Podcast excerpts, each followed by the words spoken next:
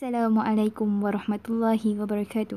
Selamat datang ke audio siar Beri Ramadan 2.0 yang akan membawakan kepada anda tajuk-tajuk menarik yang akan dikupas oleh para penyampai dan bakal menyegarkan bagi Ramadan kita semua. Teruskan bersama kami insya-Allah.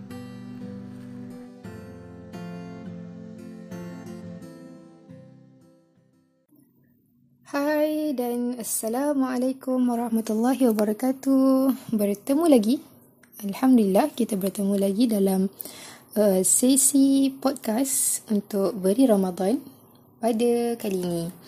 Alhamdulillah kita masih lagi diberikan peluang untuk meneruskan uh, kehidupan kita dalam bulan Ramadan Al-Mubarak pada tahun ini.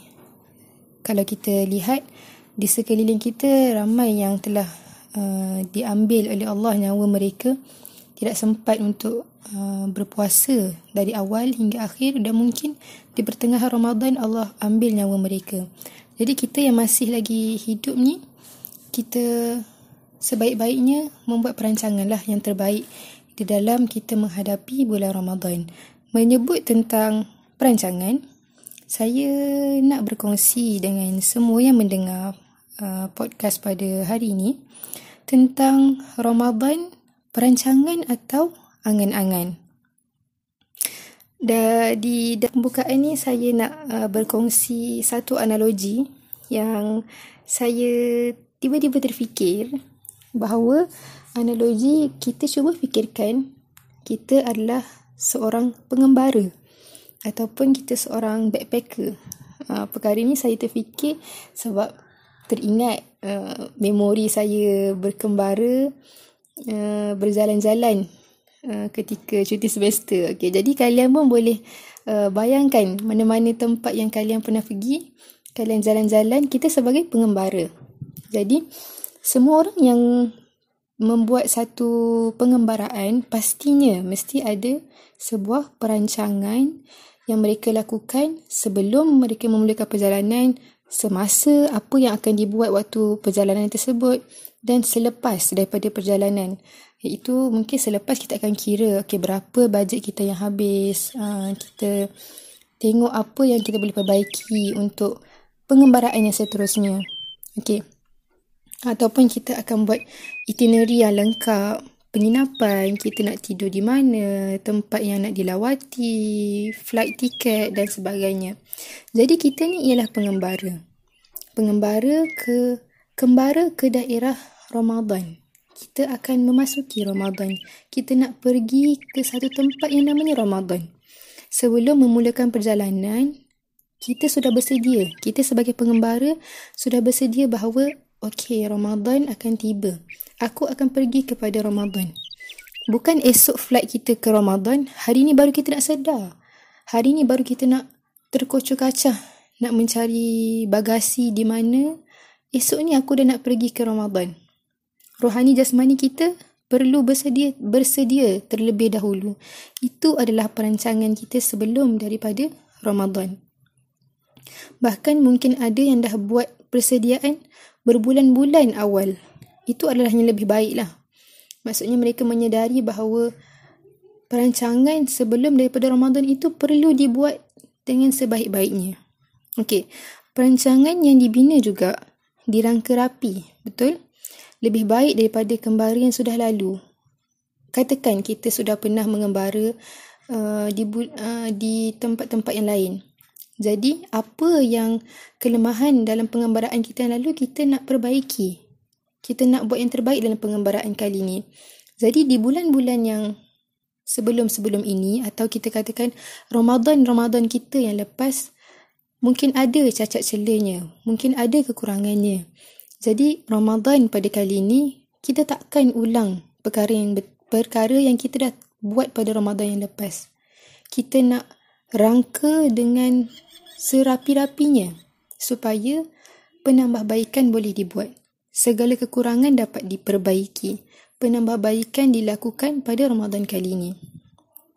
Dan sekarang, Ramadan yang sedang kita lalui, apa yang akan menjadikan perancangan kita dari sebuah perancangan yang uh, sangat rapi menjadi satu omongan kosong, angan-angan.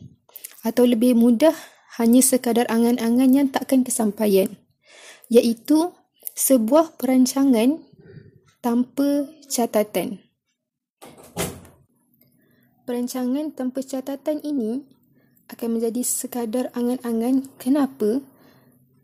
Sebab perancangan atau plan yang dilakukan tanpa catatan ini hanya akan bermain dalam fikiran kita sahaja.